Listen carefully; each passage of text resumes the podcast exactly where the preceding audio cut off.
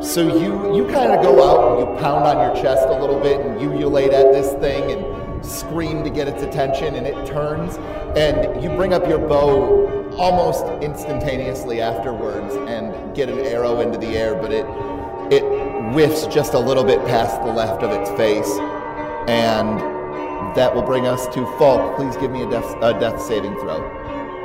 All right.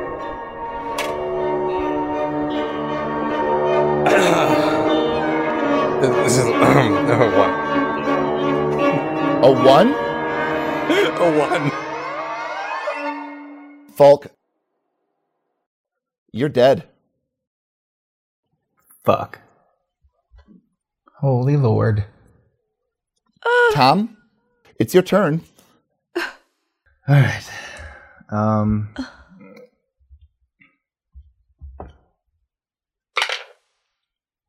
I just don't really have a way of knowing that he died. No, you definitely don't. And I would think that your only option is to shoot at it more. That's 16. 16 plus 3 plus 3 turns into 8. Oh, yeah. Plus 1. 9 damage. 9 damage. Why don't you go ahead and describe to me how this thing dies? Oh, shit. The monster grabs at its vital and starts writhing around in pain, and then it topples over backwards and completely smashes the postal office. Okay. So yeah, Falk, your dead corpse is somewhere in that debris. Then. Actually, we're going to call it there, and we'll see if Falk lives or dies next time on Fillmore's Crossing.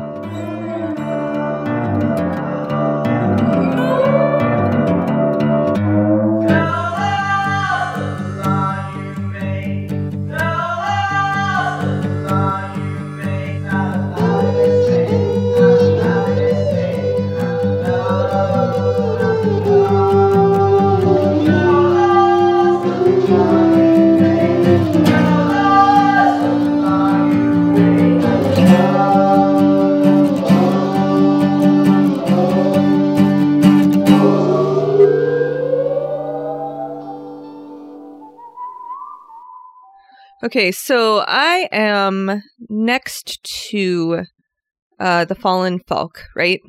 I'm kind of in that area. You're nearer to the crossing house than you are to the telegraph office, but I would say that you're within 30 feet of all of that rubble and stuff, so as a move action, you could absolutely get there. Okay, so I want to go do a medicine check to see if there's anything I can possibly do to help him. Because I'm not sure if he's dead or not, right? So why don't you make me a perception check first and foremost so that you can try and spot Falk among all of this debris and stuff. Because if we're still in initiative, this just happened. Right. I like it, debris. It's a thing. I'm going to name a character that. Anyway, 17 plus 7, so 24. So you can actually see the magic of his battery that he carries on his back kind of pulsating and glowing among the rubble. So yeah, you can spot him. He's sort of buried under some timber and stuff, like not to the point where you can't access him, but he's definitely under some stuff. Okay, I would like to see if do I need to move anything to check for his head damage or if he's still breathing or whatever? Yeah, I would say that you're going to need to kind of clear some of this stuff off, but it's not very heavy. So you could probably just spend the rest of this this turn doing that. Okay, I will do that. And say whatever you want to say. Guys, I found Falk. He doesn't look good. Can anybody? Anybody? And then Igmit, you're next. How far away am I from Alvari? I would say a solid 50 feet. But I could hear her. Oh, absolutely. Can you help him? I gotta get the stuff off of him first. I'll see what I can do. Can I use my action to run as far towards them as I can? You can get all the way there if you dash. All right, I'll do that. And I'll let you help Alvari with your bonus action to clear away the rubble and stuff. So okay, yes. And then Boris is next, and he turns and he immediately looks at you, Tom, and you're standing in the doorway of Portnoy's gunsmithing shop, or maybe out on the porch. I'm not 100%, but in that general vicinity. And he goes, "Oi, Tom! I think he needs you. You gotta hurry." And it is your turn, Tom. What are you doing? So I lower my rifle and I pull out my new magic handguns, and I'm just gonna dash over, use all my dash actions and everything. I also want to confirm the kill. Okay, so it like I said before, it seems like everything is starting to wither away and blow in the wind. Like it hasn't, like there's still a giant mound where the Colossus fell, but you can definitely see that flakes are starting to come off of these zombies and fly into the wind and stuff. Like you feel pretty safe to say that things are all right, at least for the time being. And so you make it basically to the well, and you're still a pretty good clip away, I would say. All right. At least another 70 feet. And so then that brings us to Alvari. Medicine is not my thing. That is a 9. You're pretty confident that you think he's dead. You can't find any sign of vitals, and you don't know if it's because your failings or because he's dead, but you just you assess the wounds. You've been in enough combat at this point in your life that he doesn't look good. You know, his body is twisted in different ways, and like he just has bruises all over his face, and one half of it is twice the size that it should be, but he makes no noise or anything when you turn him over. Like you don't even hear the sound of air escaping from his lungs. I mean, things look really bad. Lord. I think it's too late. I can't do anything for him. No, nonsense. They got all kinds of magical bullshit. Let's wait for Tom. Well, maybe Tom's got something better than I do, but I can't help him anymore. God damn it. Don't you mean Ernie, damn it? I do not subscribe to this monotheism that the imperial folk has thrown upon us. All right, I believe in the great desert spirit. I'll have you know. But now is not the time to discuss theology. I have a good friend here. Oh, all right. I assume it's the next person's turn. Yeah, I guess, Igmit, unless you want to say something else, I'm just going to pass you to Tom. No. I'm, okay, here's the deal, Tim. Here's the thing, all right? I refuse to let this shit show get any worse. So if I can I make a strength check? And if I make it, can I pick up Falk and begin carrying him? Roll it. That's 28.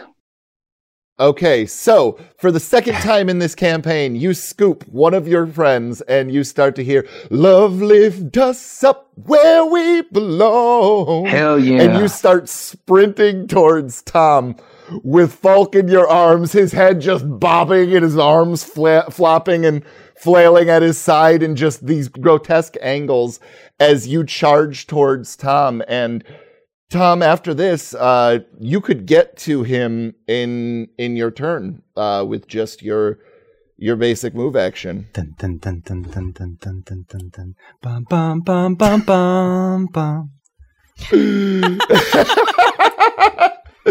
Chariots of Fire now? What the fuck? No one told me it was 80s music night. As I'm running towards Igmit, we're almost to each other, and I trip, and one of my magic guns goes flying. You fucking retarded. And then I kind of just kneel down on the ground after as I try to recover, and I say, "Set him down here," as if it was on purpose. You need to do whatever the hell your magical god bullshit can do. Now. Let me see him. Set him down here. All right, I set him down. I do a couple quick checks. It's obvious that he's dead. And without even a hesitation, I cast Revivify. What does that look like? I put my hand on his chest, and it takes just a second. And suddenly, a kind of a blue, slow lightning aura goes out from my fingertips into his body, and the creature returns to life with 1 hit point, as long as it's within a minute of time. It's within a minute of time, and all of a sudden, Falk's broken form just. Hey, I'm here, everybody.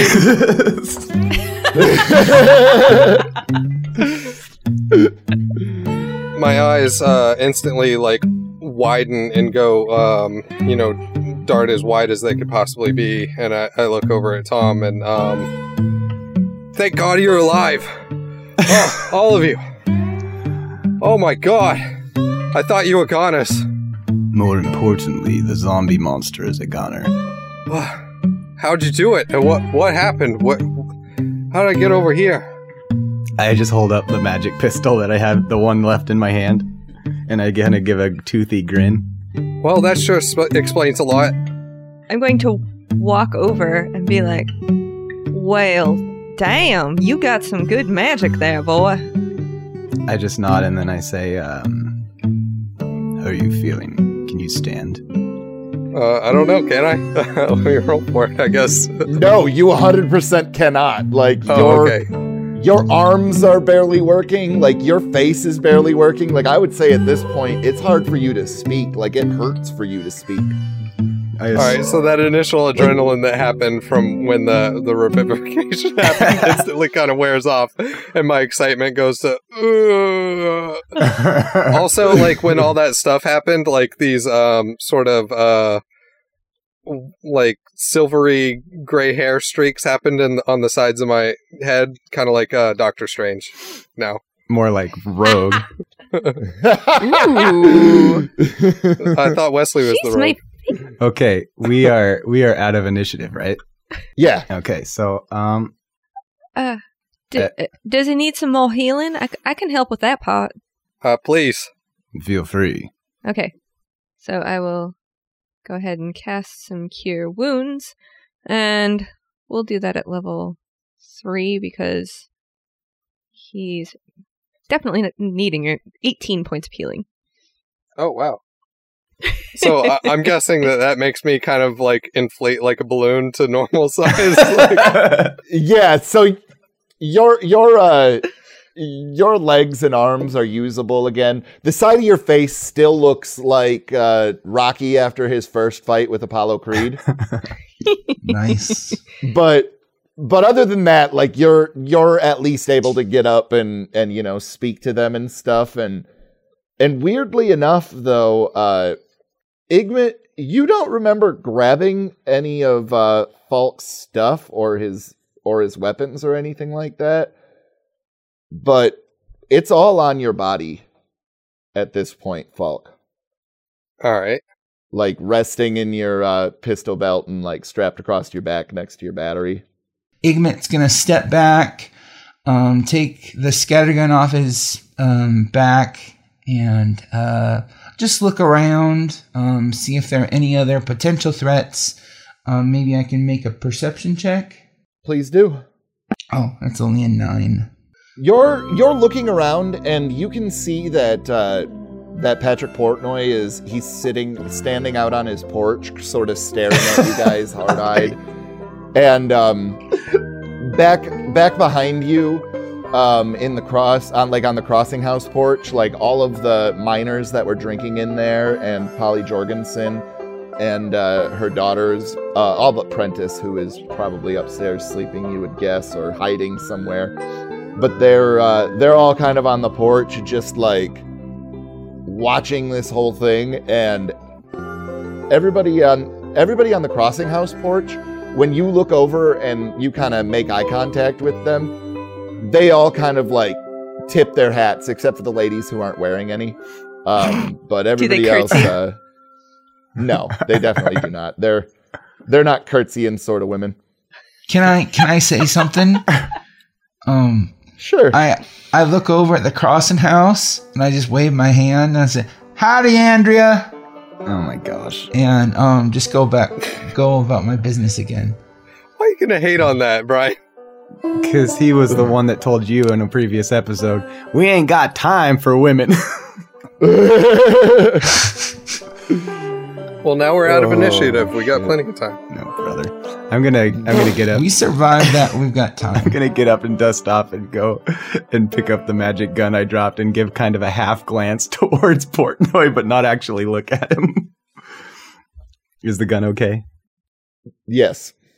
And so after the like sort of excitement of, you know, getting revived and everything wears off, like instantly Falk's face sort of changes to a lot more serious, and he begins to start to kind of like pace around, but like, you know, limping and everything, and looking at all the damage that had happened, noticing the you know, telegraph office for one, and and he's just constantly like kind of muttering to himself, and then he like kind of turns back around, and for one he goes up to you, Tom, and then just kind of, you know, gives you like a hug and thanks, buddy. No problem. Oh, that was pretty crazy.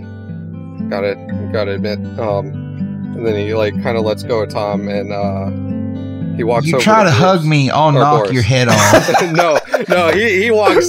No, he like has that moment where he's about to, and then like kind of shakes his head and realizes that would be a bad thing. I don't want to be dead twice in one day. But he does walk over to Boris, and he's like, "Hey man, thanks for helping save the town. I gotta ask you, man, like that favor I asked you for earlier. It would really mean a lot to me if I could have that gauntlet." He looks at you and he says, "Yeah, all right." And he takes it off of his hand and says, "I mean, you might as well take both of them, because we're used to. I have for one." And he hands you both of them. Who is wearing his armor? No, he was just wearing the gauntlets. What? Okay. That is a weird dude. Like, I assumed he probably just had him packed in his horse or whatever, but that's fine. I can roll with that. So I do take the gauntlets, and I kind of stuff them in a little side saddle of Donnie's, and then I grab Donnie's reins. I also grab the reins of Tom's horse, and I like slowly start like limping and leading them over to the gun shop, Portnoy's gun shop, and once I get over there, can I see all the damage from out where I am? Like, kind of. Oh yeah, it's readily apparent. Mr. Portnoy, I'm sorry for what my partner kind of did to your property there, and you know, I'm glad that you inevitably let him you know, kind of save the town and all that, but I want to make it up to you. And I open the saddlebag with the gold on Donnie, and then walk over to Tom's horse and open the saddlebag with the other half of the gold on there. I'm like, I think that ought to cover the damages. He walks over and looks in the one saddlebag and goes over and looks in the other one, and he goes, I think it will. You're right. Can I ask you one more favor, though? What is it? Would you mind if I used your shop for a little bit? Sort of rented the workbench. I got something that I need to make that'll help us out with all this stuff going on here. And I reach into my coat and I fiddle out like a little notebook and stuff, and kind of flip through the pages to a certain one, and I hand it to him. And it's a sort of list of sort of schematics and stuff of what I want to make. He looks it over quick and he says, you'll find everything you need in the back there. And I'll call whatever you take even with the amount of gold you've given me. But I do want the fucking guns back, I'll tell you what. Yeah, I'll get those back for you. Igman walks over to Tom, and he just kind of whispers, like, you know, we could kill this bastard, and no one would be the wiser. Just say he's a casualty. Except for all of the people on the Crossing House porch that are staring at you. As he say that, as he says that, I my eyebrows raise up, and I take my glasses off and just kind of look at him, and then I clean them, and I put them back on my eyes, and I say, I need to go check on the graveyard, and I make my way towards Dusty's place. All right. What are you doing, Olivari? I don't know what they're doing. Is Tom still just hanging out? Tom is heading off towards the graveyard. Oh, I'm sorry. I mean, Falk. Is he? Yeah, Falk is just hanging out talking to Patrick. Do you maybe want to do something before you just run off again, Tom? It's Tom. I know. Do you maybe want to do something before you run off again? If I could change, you could change. No, I'm walking. I just saw those zombies. I'm walking to the graveyard. So at this point, Olivari's just standing there like, what am I? I definitely don't acknowledge the demon woman. Oh. So as soon as you turn and start marching in a different direction, Tom, you hear, where the fuck do you think you're going with my stuff? I'm not done with them yet. We made a fucking agreement. I just raised my hand. You are fucking done. You're going to bring them back right now. Tell your fucking partner that he's bringing the shit back, or you're not using fucking fuck all. And I'm taking all the gold. I cast message to Tom. I'm like, come on, dude. Bring his property back, please. I really need to use his workbench there. I stop and let out a very visible sigh, and then I just turn and walk back to the gunsmith. Oh, what the hell you give him all the gold for? My hell, half of that was mine. Well, at least a third of that was mine, and you giving it to that bastard, racist some bitch? What's that for?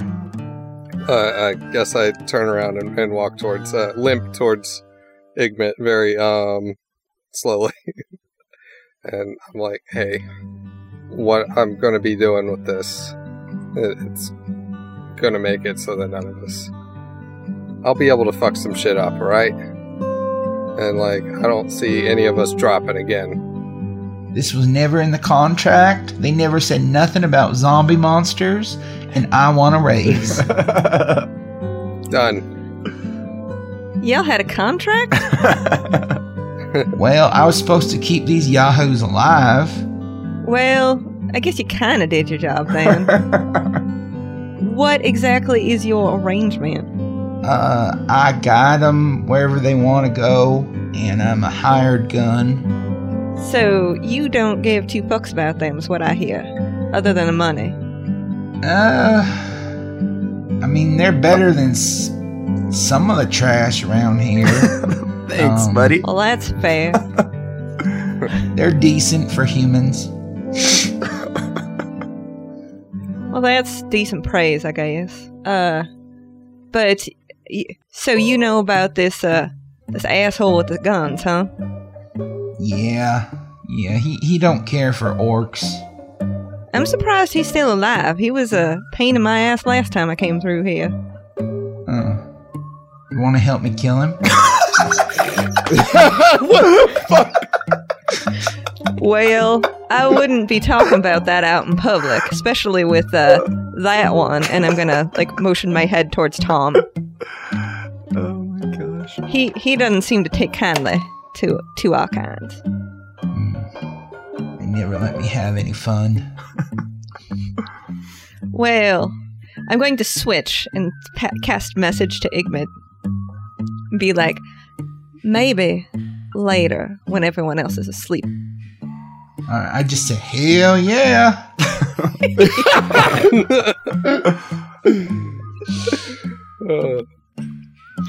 You sound like she just asked you to go to the tractor pull or something like that.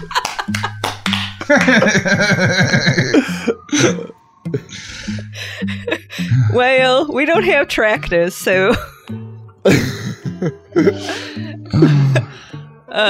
So anyway, Alivari then will, I guess, just walk back to the crossing house. I've got nothing left to do with these guys. Hey, Igma, you want to come with me? Yeah, I'll come with you. So you guys both walk up to the crossing house, and Polly actually, rushes in ahead of you guys, and before you even have a chance to sit down, she's already got shots of whiskey poured for way more people than you're pretty sure that you saw on the porch. And you're kind of impressed with how quickly she got all of these drinks lined up. And she goes, "Drinks is on the house tonight. We're going to party until you guys don't want to party no more. All right? I'll keep them coming as long as there's liquor." And all right, this is the kind of party I like. Yeah, she starts handing out shots to everybody, and the miners are the happiest that they've ever been. You know, free booze, and I will. Unless you guys want to talk a little bit, I'm gonna go and cut over to Falk. I think we're just gonna have fun having shots. I will probably get up and play something at some point, unless the guitar player is around. You do not see him anywhere around, no. So I'm going to take 2 shots, and then I am going to go start my fiddle. All right. Why don't you give me a performance check? That is a 25. Oh, yeah. So you immediately get this place just rocking. Everybody seems to be kind of having a good time and dancing around, and Andrea even comes and pulls you out, Igmit, and you guys dance around for a little bit until you guys get tired. But I mean, I'm going to assume that this is what you guys are doing for at least the next 30 minutes, correct? Yes. All right, dope. Yeah, you guys are having a great time. The miners are happy. Actually, after a little while, some more of the townsfolk come in, and Igmit, you would recognize Tathleel, the elven boy who belonged to Jethro and the Widow Gottfried, and Lucius Fillmore. He comes in, and they all seem a little bit shaken up at first when they come in, but as soon as they get a couple of drinks in them, you know, they start bobbing their heads to the music, and before long, they can't help but start to join in. And so, you know, it definitely seems like things are, at least people are trying to pretend like things are okay. And so, Tom, are you heading back to give the weapons back, or are you ignoring Falk? I just marched straight into the place. And handed him all his stuff back. Well, is he in visual range of me right now? Hey. Yeah, if you turned around pretty much immediately, the entire thing would have happened within visual range. I mean, while I'm in his place, in his store. Yes. Okay. Jesus fucking Christ, Brian. I don't even know if he would have let you back into his story. He probably just would have told you to give him his shit outside. I gotta go in. My stuff's in there. Every single belt buckle I undo and every weapon that drops, I'm standing there glaring at him, and then I just grab my stuff in a bundle and I just march out. And fuck off too! You fucking lanky bald bastard, you. It's like the walk of shame after a college hookup. I hope you get a crotch itch. You fucking bastard. Like Patrick is heated. Like you can see all of the veins in his forehead, and he has incredibly wrinkled skin, and it's very papery, but they're just bulging. The veins on his neck are bulging. Like, this dude is incredibly pissed off. But as I'm walking away, I say, "Set a better trap next time." Oh, you best fucking believe I will. It's gonna be the biggest goddamn trap this side of fucking... Holy... And he, like, takes a few deep breaths and he looks at you, Falk, and he says, "You're real lucky that that's a lot of gold." Yeah. Well, I mean, from looking at things, that was a pretty decent trap there. Yeah, and I kind of help him pick up some of the stuff before I go back to the workshop, and you know, anytime that I'm not like speaking to him about like sort of just idle chit chat, I've you know, kind of stared off into the distance and have been like, you know, muttering sort of random things and everything like that. And so as you're kind of helping him clean up and stuff, he eventually gets pretty satisfied with how tidy the place is. And he comes into the back with you when you begin your work, and he opens up the satchel with the whole bars of gold. And he just kind of inspects them for a little while, and he goes, "Now, where did you say you got these from?" You know, that guy we wrangled up out of town, like their whole gang attacked us, and we were able to capture one of them. He's over in the jail cell over there. They had a few bags of this gold, and yeah, I mean, they were going to do a lot worse with it than I'm sure you would, and yeah, figured it's better and safer in your hands than in any of those criminals. I mean, we ain't seen consortium activity in Fillmore's Crossing in at least 25 years. They should be fine. They probably don't exist anymore anyway.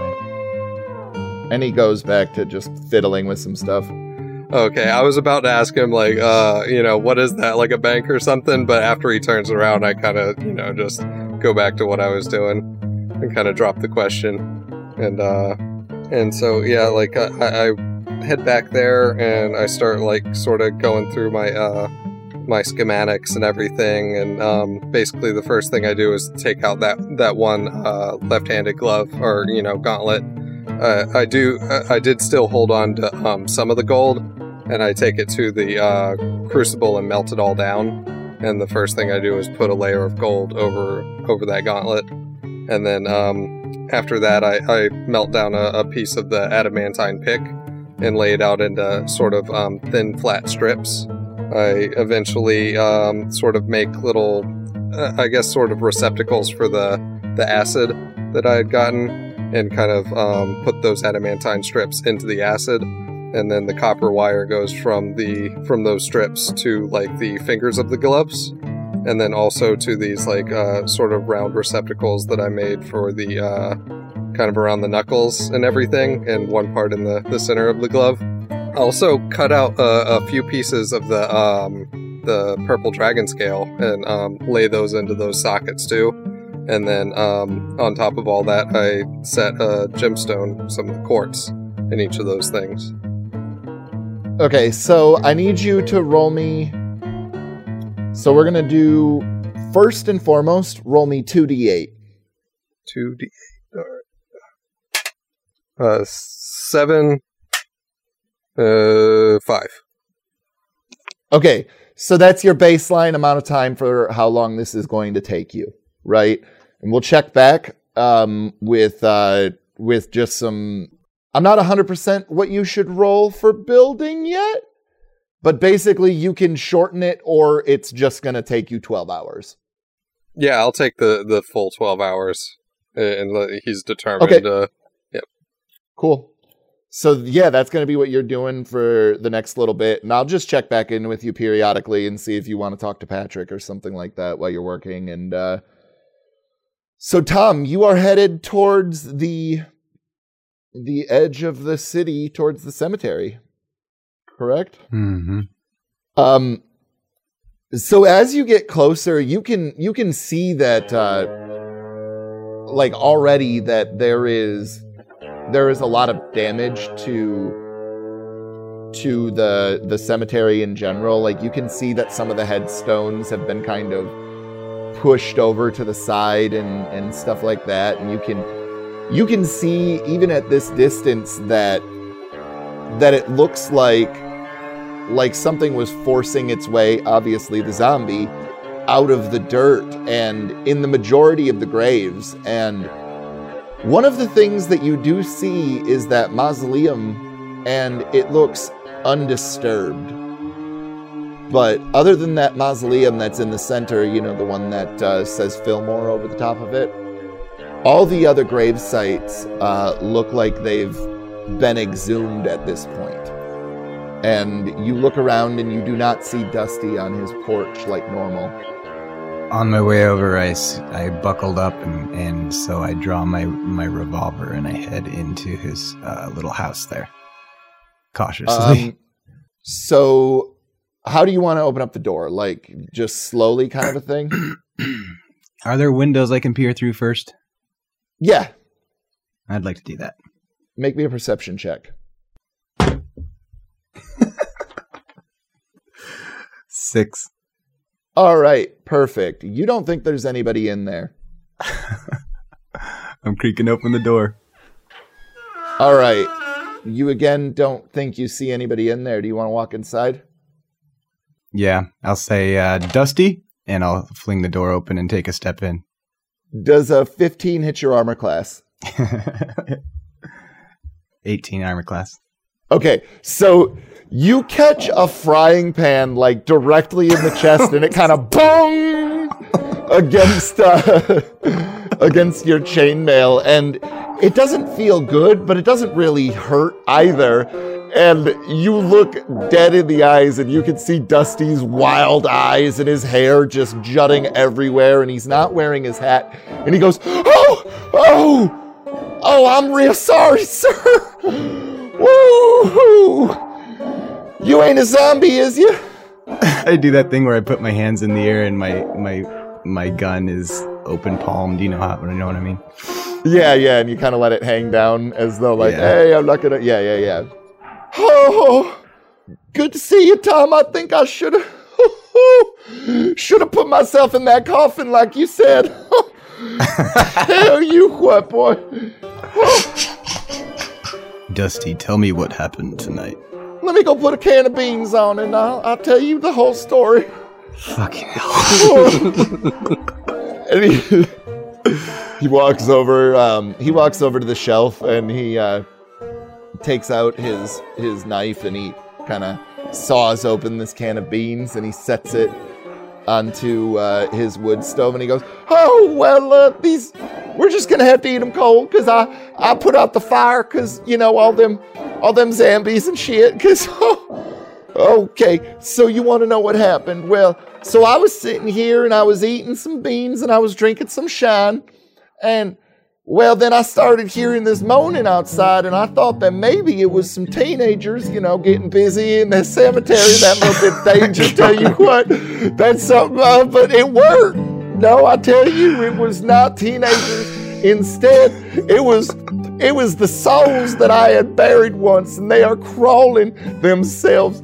Oh, Lord. Oh, Ernie in heaven. Just crawling themselves out of their graves, and then they came for me, and so I put out the fire, just doused it right quick, and then I put the door closed and got my trusted frying pan, and I was ready for battle. I'll tell you what, Tom, I was ready, but they didn't come. They must have been focused on something else. I don't know. Beans may have to wait. I step outside, and I don't want to use my spell slot, so I'm just going to visually take a look at one of the open graves. Give me an investigation check, please. That's better. 24. So you're looking, and it definitely looks as though something broke its way out and then started to claw its way up. Like, you can see that there are pieces of flesh, like desiccated, rotted flesh that is just embedded in the soil and stuff. And you're kind of like bending over and peering inside of one of these grave sites, and Dusty comes up and he goes, "I don't want to sound callous or nothing, but you think anybody died up there? Because I'm a little short on money and the beans are running out." There was at least one, but we won't be needing a coffin. Why? You ain't going to cremate him, is you? Cremation is going to ruin the soul, and there ain't no way for him to get to the afterlife if you cremate him. I'll tell you what. I hold my hand up and I say, I brought him back to life. Wait, you can do that? How easy is it to open that mausoleum? How easy is it for you to kill me and bring me back to life? That sounds kind of fun. I'm going to make my way towards the mausoleum. He kind of follows you, and he's like, I mean, I'll have to go get the keys right quick, but I mean, I guess Wait, why you want to go in there? We ain't grave robbing, because if we're going to grave rob, we got to figure out the split.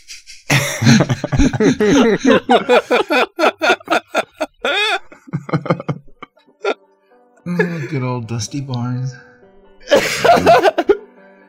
Dusty, please go get your keys. All right, we gonna need any burlap sacks while we're at it, or not? No burlap sacks. Right. You're gonna get in there, and you're really gonna wish you had brought those burlap sacks.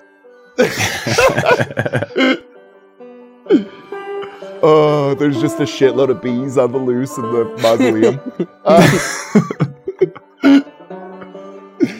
mausoleum. So Dusty sprints off, and he's gone for a while. Like, you would say a solid 15 minutes. And then all of a sudden you see the door bursts open again, and he starts sprinting towards you, and he goes, "Here, I finally found them. I found my keys. I might have stopped and had a snack, but it's okay. I got the keys." And then he also produces a jug from his belt, and he goes, "I also brought shine. Should we take a shot?" I just reach out and grab it and take a swig, and then I motion towards the door. Hold on, I'm going to need a real big one if we're opening that sumbitch. And he takes a large swig of the moonshine, and you can actually see that he's taking multiple gulps of it. Like, bubbles are going back into the bottle as he's chugging it down, and he kind of brings it back and goes, "Woo-hoo-hoo! Oh, Lord! All right." And he. So is he doing that thing where he has the one finger in the one little hole there, but he cradles the rest of the bottle in the pocket of the wrist? And is there any other way to drink shine? Nice. I'd assume when Tom did it, he just held it like a giant baby bottle. Oh, absolutely. Two-handed. And he wanders over, and he's still got the shine slung in that fashion where it's kind of resting on his wrist, and he unlocks the door, and he hugs it close like it's his child for a second, and he pushes the door open and backs away. Roll me a perception check, please, Tom. 22. You kind of peer inside, and it definitely smells musty in there, but it doesn't smell bad. Just stale. But you can see that there is something moving in the corner. Like, there's just a mass of writhing something just kind of moaning and groaning in the corner of this mausoleum. I take the rock out of my pocket, and I cast light on it, and I hold it up just inside the doorway. You hold it up, and you can see that there are probably a dozen zombies sort of huddled in the corner, and as soon as the light shines on them, they all sort of turn and hiss at you and start sprinting towards the door. I'm gonna try to close it in time. All right, why don't you roll me initiative, and we'll see what happens. Never mind, don't bother. Nat one. Oh, you're good. That was worse. You slam it shut, and Dusty like watches you lock the door back up and hand him back the key, and he says, "Did it stink?"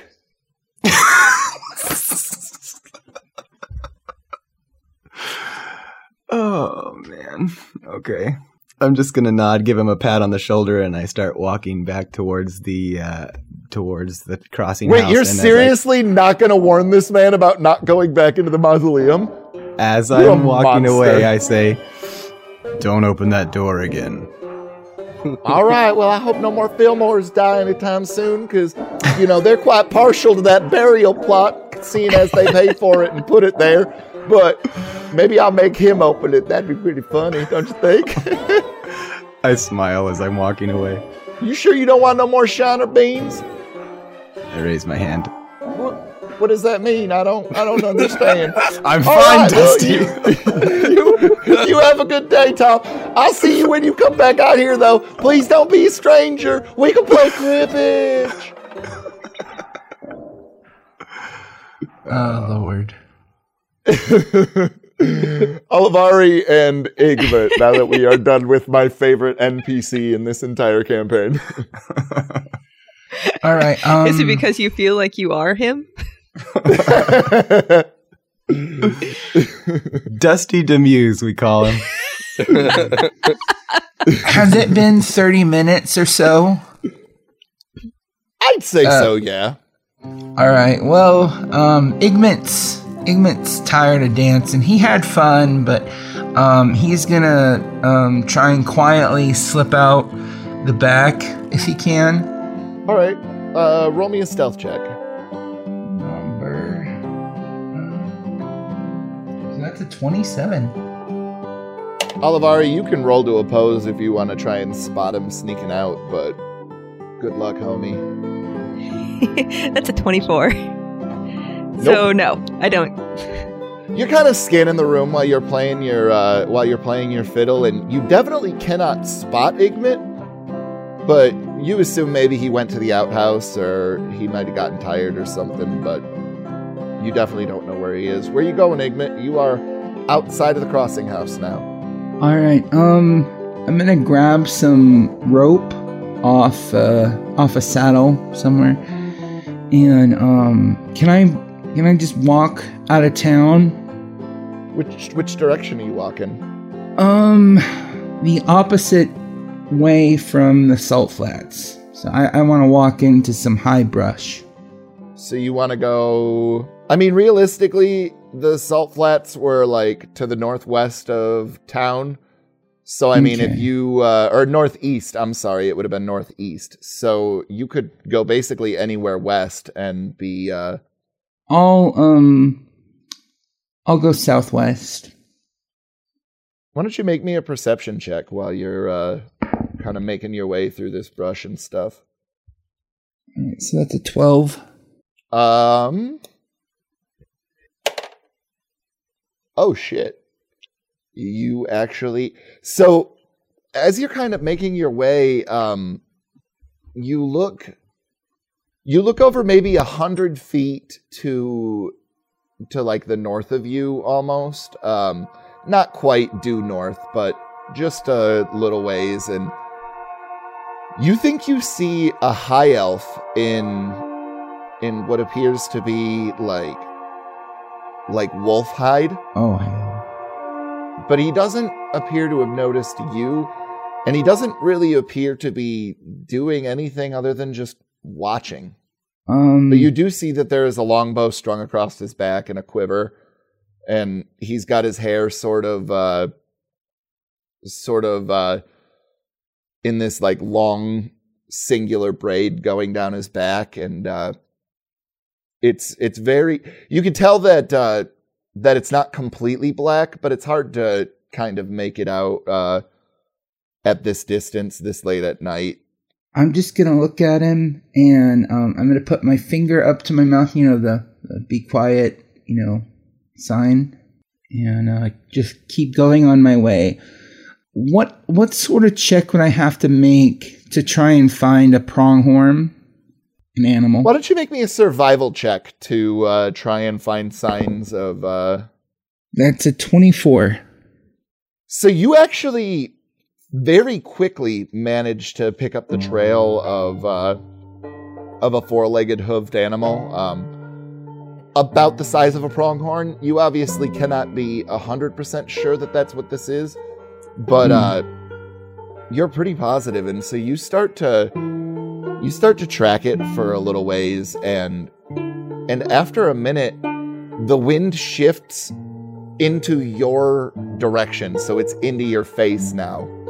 Whereas before it was kind of blowing north, now it's blowing east, and so like directly into your face. And as a seasoned pronghorn hunter, you know that these animals like to run into the wind, and so this actually is probably not the worst thing that could have happened, but it's definitely not the best thing that could have happened. Like, what you're hoping for is you need the wind to be blowing away from you again, so that way it will hopefully run back towards your direction. But right now, you're probably... You would estimate that you're pretty far behind this thing, and maybe your best bet would be to set up some sort of a blind, like a ground blind, so that you could wait. I will do that. I'll rip up some brush and try and manufacture some kind of... Make me a nature check, please. All right. Oh, that's a nat 20 plus 9, 29. So you actually managed to find a little crook in a cottonwood tree that already has a bunch of natural brush kind of growing around that area. And so it really just takes a little bit of effort on your part to make it into like this perfect blind. And as a matter of fact, this spot is so perfect that when you sit into this crook, it actually kind of cradles you back a little bit. And I mean, it's a mighty fine spot, and I'm going to actually cut back to Olivari for a minute. Getting it freaky with the brush. Wow. That's... You could have just gone to the graveyard. The teenagers do it all the time. Apparently. Okay, so who is currently in the bar area? So Polly Jorgensen is still serving up drinks. Her daughter Andrea and Sylvia are both, they're also kind of, serving drinks to the miners and to you and to the other people that are in the crossing house. Like I said, Lucius Fillmore showed up. I think that you would know him. He didn't run the general store the last time that you were here, but I mean, He's got a prominent enough last name that, and then Tathleel, I mean, he's the only elf in town. So I think that you would definitely know him. Tathleel? He works at the general store with the Widow Gottfried. They're his adopted. She's his adopted mother. There's two general stores, by the way. Right. Correct. Right. So Tom's not back yet, and Falk is also not back yet? I would guesstimate that Tom is probably going to walk in the door soon if he's heading towards the crossing house. Mm-hmm. And Falk Are you heading towards the crossing house? I am. Falk is going to be building for the next 12 hours, so... 12 hours. Okie doke. So, I kind of overheard that he is definitely going to be at that place for a while, so I'm not going to worry about him. Tom, however, if he... comes in and I am still playing, he'll have to make a wisdom save for me. Okay, I'd say that you're still playing when he walks in. I don't think that you would have slowed down in the time that it took him to walk back. So okay. Tom, please give us a will save. 17. Oh, damn. Okay. You beat my really high wisdom. Yeah, you beat my 15.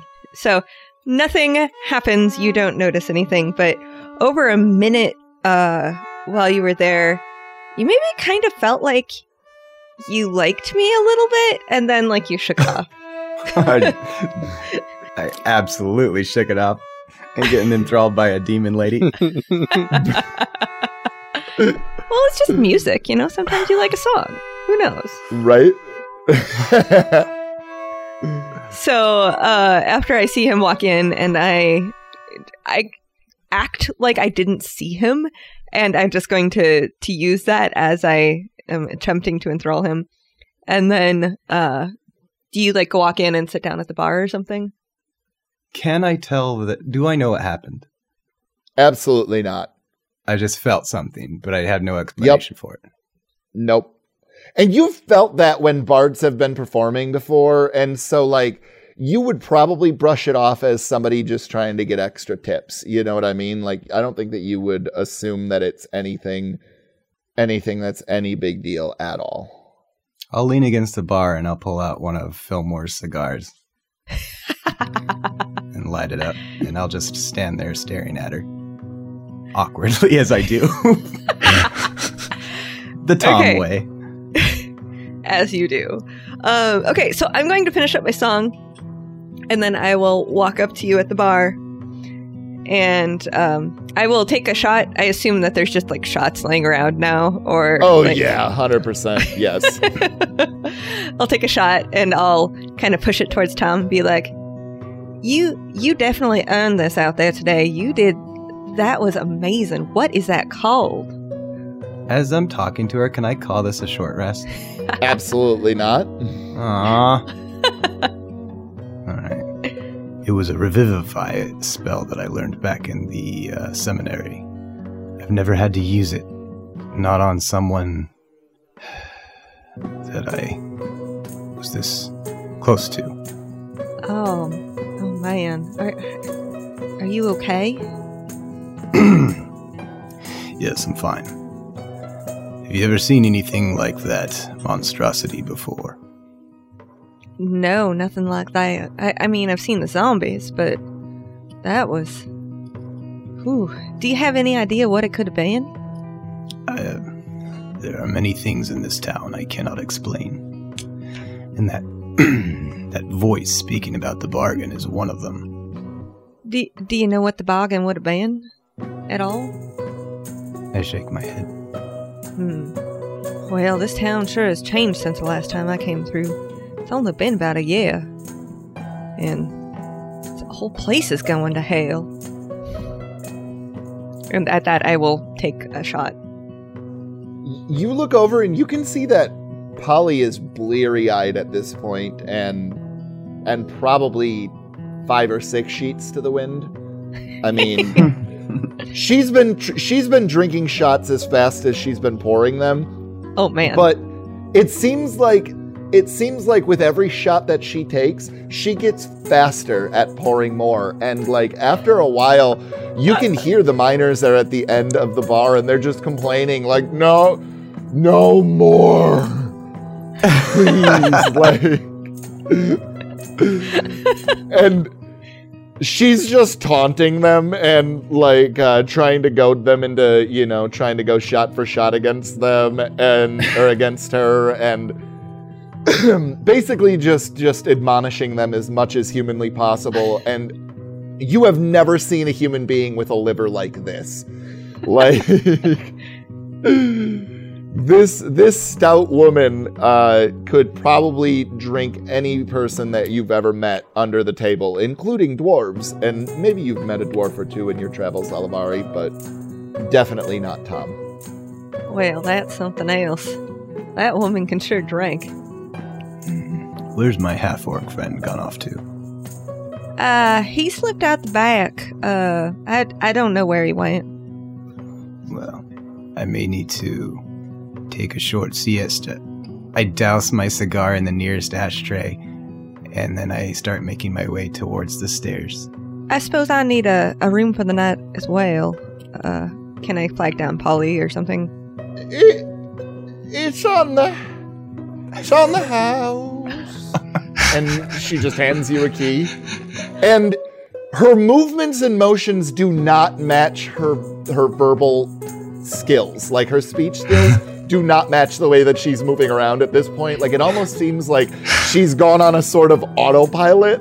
Sure. That, like, you know, and so she hands you a key and goes back to making fun of the miners at the end of the bar. Yep. Just for kicks, I'm gonna go up to one of the miners and be like, "Hey, how many shots you had?" And he looks at the ground and looks at you and goes, 10? Only 10? If you can do one more with me, I will give you 5 gold. He kind of looks at you and his head is sort of wobbling and his eyes are darting all over the place, and he goes, all right. And he picks up a shot and he kind of clinks the glass with yours and oh, okay. And he takes the shot back and he falls backwards off the bar stool because, like, he keeps leaning with the shot as he's bringing it to his lips and just Can I try to catch him? Crashes on the ground. Yeah. Give me a dexterity saving throw. 23. So right as the bar stool is about to teeter backwards with him, you just slam one of your heels onto the bottom part of the bar stool that holds the legs together and grab onto the buttons on his shirt and just yank him back up into a seated position and sort of in one fluid motion basically set his head gently onto the bar, because you can tell that as soon as you let go of him, he was just dead weight. He was going to go straight backwards or forwards or wherever the momentum was going, and so you definitely do not owe him 5 gold. Well, that poor boy. And I'm going to take one of the other shots off the thing and slam it back before I go upstairs to the room. Okay. When you get up there, you notice that that same as last time that you were here, the rooms are very Spartan. Yours is on the opposite side of the hallway from the agents, and so the agents' rooms are the back, like they would face out the back if you looked out the windows and stuff. Yours face out towards the well if you were to look out the window. Okay. Does that make sense? And there's literally just a bed and a chest at the foot of the bed and like a desk. And there isn't even any stationery at the desk. Ugh. They didn't even leave me any paper? Ugh. All right. Well, I guess she didn't have any time to get this room ready. And I assume... Do I still have, like, my pack and stuff? Oh, yeah. With me? Okay. Yeah. So I will go ahead and throw all that in the trunk and whatnot. Igmit, why don't you go ahead and roll me both a stealth and a perception check? Dirty 20 for the perception. 21... dirty for the stealth. Well, considering that you can't roll a 21 on a d20, I assume it's dirty. But, so... He's got a special dice. Right? Let me see that die you're rolling there. These dice go to 21. Well, why don't you just make 20 louder? Well, these dice go to 21. Anyway, Igmit, you are you're in your ground blind for probably a solid 45 minutes or so before you start to hear the rustling of bushes nearby, and you see a glorious looking pronghorn trots out and starts to nibble at some of the brush, and it doesn't seem very aware of you at all, and is relatively close at this point. I would say, let's give you 30 feet on it. 30 feet, okay. What kind of roll would I have to make to lasso that pronghorn? Why don't you give me a dexterity attack? His proficiencies. 7. So a 14 overall? That doesn't hit it. Yeah, I'll give it to you, but, I mean, this thing starts tugging immediately. Give me a strength check. and that shit better be good. 19. Well, sir, that isn't good enough. You ready to go for a ride? Let's do it. All right. So you get the lasso directly around its neck, and you go to try and put your foot up onto this crook, and immediately your boot slips off of your foot, and you've got nothing but your bare sock, and you can't get traction for shit. And you go forward, and you let go of the rope for just a split second and grab back onto that thing as this pronghorn starts to drag you through the brush. Strong and pronghorn. So it's a biggin, it's a big male. This is one of the biggest pronghorns that you've ever seen. And you take 2 points of damage before you go ahead and give me another dexterity or another strength saving throw. I'm sorry. A 14. Okay, so you're still hanging on, and it's not really pulling you anymore now that you've got your weight under you and you can kind of dig your feet in and stuff. But you also can't manage to hand over hand this pronghorn any closer.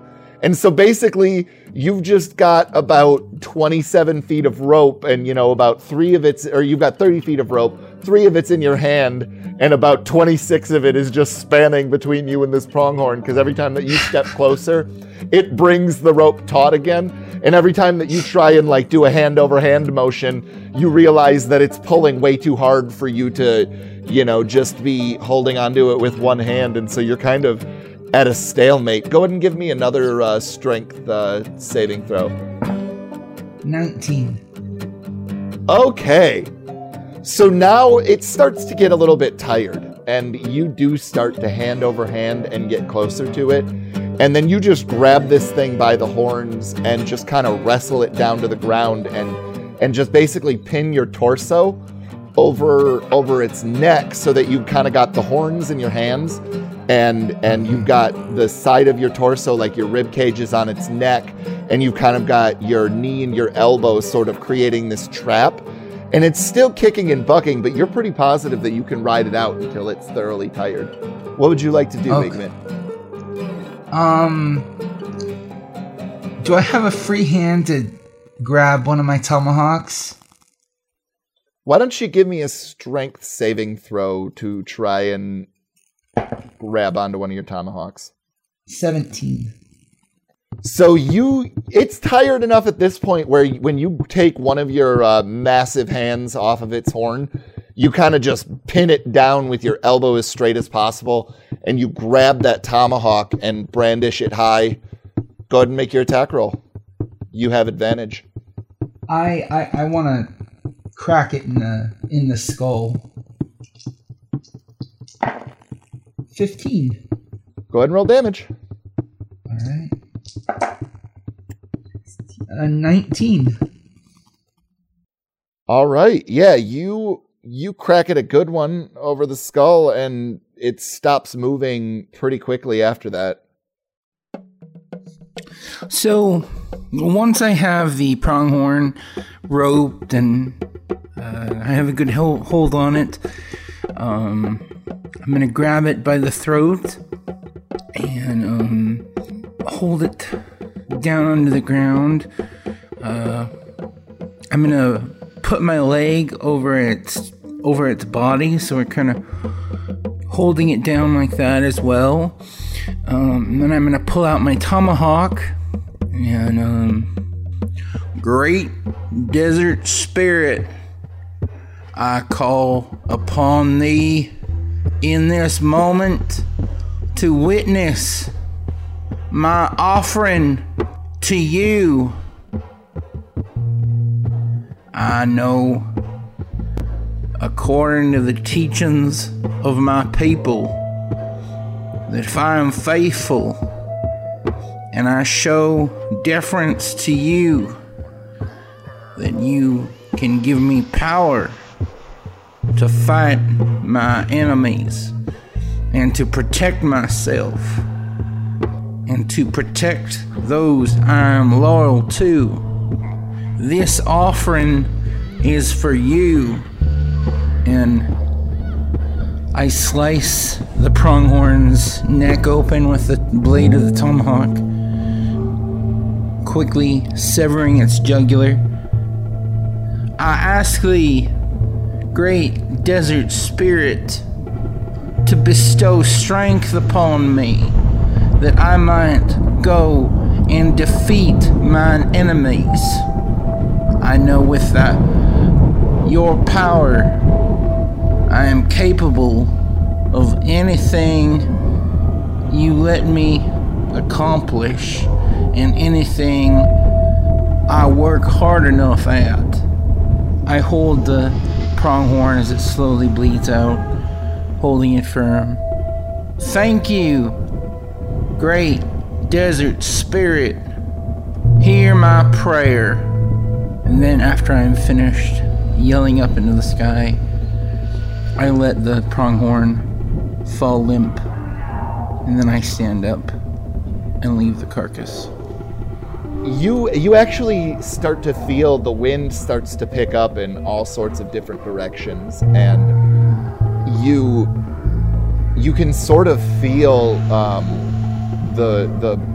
like the blood was sort of, it was still quite warm, but it starts to get not hot enough to burn you, but quite a bit warmer, and your muscles start to tense up, and you can feel this unbridled rage that just starts to build in just the depth of your being, and you almost feel like somehow your anger is more of a blessing than a curse. Then I stand up, and I'm just gonna leave the pronghorn there. I'm gonna slowly walk back to town, thinking about how I felt. And Falk? So at some point, I'm guessing that Portnoy would have either left the shop or would at least have been like sort of kind of out of Falk's general area. Oh no, he 100% does not seem to want to take his eyes off of you. Okay, well this is going to get kind of weird then. As the hours go on and the exhaustion like gets worse and worse, and especially the heat from the, constant melting of metal and using the crucibles and, banging things out and all that kind of stuff. I'm like, pouring with sweat that's like mixing with all the sort of dried blood and dirt and everything on me. And I'm like, just getting basically to a disgusting mess, but also like my mumbling is getting quite worse. And like sort of under my breath several times, I'm kind of talking to somebody that's not really talking back, but I keep saying things like, I know you can probably hear me, and I know everything that happened, it had to be real.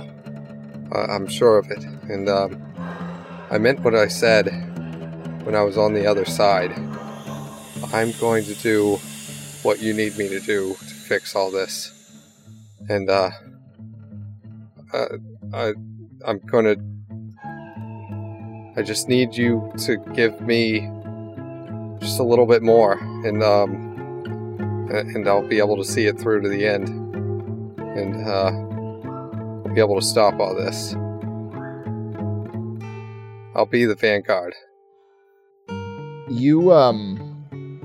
You notice that the revolver in your holster starts to glow a little bit. Like you can see it glowing at your hip, and you almost think that you're delirious at first. I kind of turn around real quick to see if Portnoy notices this or is looking in my general direction at the time. No, he's just sitting at the desk, and he appears to be reading something or looking at something in a ledger. You're not quite sure, but he's definitely not looking directly at you, or this light just isn't apparent or bright enough, or you're not really sure, but Seems pretty fucking obvious to you. I take the pistol out and I set it on the workbench in front of me, and I sort of, you know, wipe my brow, you know, real quick, and I'm like looking at the runes that are written on it that you know, spell out the sort of magical sort of incantations on it and everything like that, and I'm looking to see what's changing on it. So the runes are not changing themselves. As a matter of fact, the only thing that starts to change is it starts at the handle of this revolver, and it slowly goes from the kind of dull gunmetal color that, you know, the majority of your revolver was, and it starts to shine this brilliant platinum color that then works its way over the entirety of this revolver, and all of the runes are glowing with this deep set blue, and so it's basically just this brilliant silver color and this blue that creates these runes, and it just literally happens in seconds before your eyes. And you look over to Patrick to kind of get like verification, like, are you seeing this too? And not once does Patrick Portnoy look over your direction or even make a sound as though he notices this light show going on. I bring my hands up to my face and sort of wipe the sweat and everything out of my eyes again, and just kind of silently take the gun and put it back in the holster, and then kind of let out a deep sigh, and then reach over and start grabbing the thing that I was working on and continuing at it.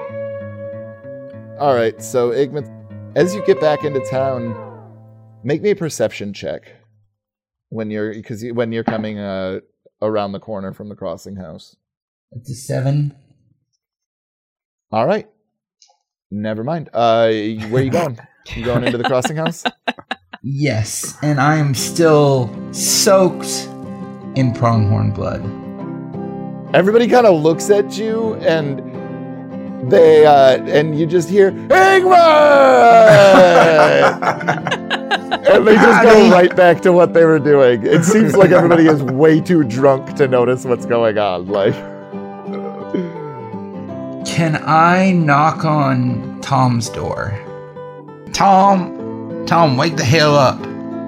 I open the door and I say, it wasn't a slip. What the hell happened to you?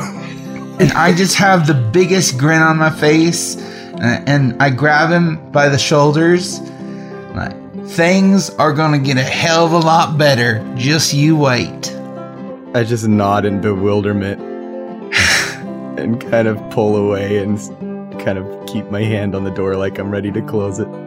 And Igmit goes to his room. I still bewildered, I close the door and then I let out a breath, and then I make my way towards my bed, and I take my hat off and I lay down and I set my hat on my chest. For the first time, like ever since I set foot in the Wild West, my mind has been on detective work and making jokes and fighting bad guys, and the events of the night for the first time started to kind of hit me on an emotional level, and I, instead of thinking about how to solve the mystery, I just started reflecting on everything that's happened through the canyon, all the events of Fillmore's Crossing, down in the mines where I actually came close to a brush with death, and then this big giant that killed Falk, and for the first time I revived somebody that I was actually close to, and Tom knows that Falk probably thinks of him as a colleague, but Tom doesn't have a lot of friends, and when he gave him a hug, aside from their banter and jokes, that was the first time that Tom felt like maybe there was a chance that Falk felt that he was a friend as well, like it was mutual, and it just, all this stuff hits him, and a tear rolls down his face.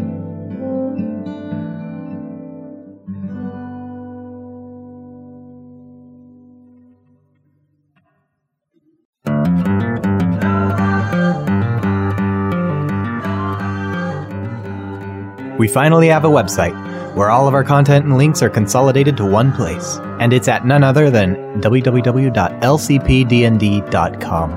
From there you can find our social media pages, our Discord server, our merch shop, and even learn how you can play D&D with us each week. It's all there at lcpdnd.com. If you're enjoying the show and you want to help support us, we'd be super grateful. Tell your friends about us, share the podcast, review us on Apple Podcasts or your favorite podcast platform. Buy merch at sonerdware.com/LCP or pledge any amount of money at patreon.com/LCP. Any and all of these are super helpful to us. But even if you can't do any of these things, we would still love to have you hang out with us in the Discord server where we talk about whatever and we play D&D together and we share terrible memes. As mentioned, you can access our Discord through our new website, lcpdnd.com, or find the link in the description of this podcast episode. Our Twitters are as follows. The show is at DNDLCP. Tim the DM is Ida Grab Your Gun. Chris, who plays Falk, is Chris Riley LCP. Wesley, who plays Igmit, is Wide Wide Wes. And I, Brian, the player of Tom, am at Manly Brian or on Instagram as Brian_Bridges. That's all for now. We'll catch you on the clippity clop, because it's a cowboy show and horses make that sound. Anyway, see you next time. Oh, Wiki Wild, oh, Wiki Wild Wild West, Jim West, Desperado, Rough Rider, No You Don't Want Nada, None of This, Six Gun in This, Brother Running This, Buffalo Soldier, Look, It's Like I Told You. Any damsel that's in distress will be out of that dress when she meets Jim West.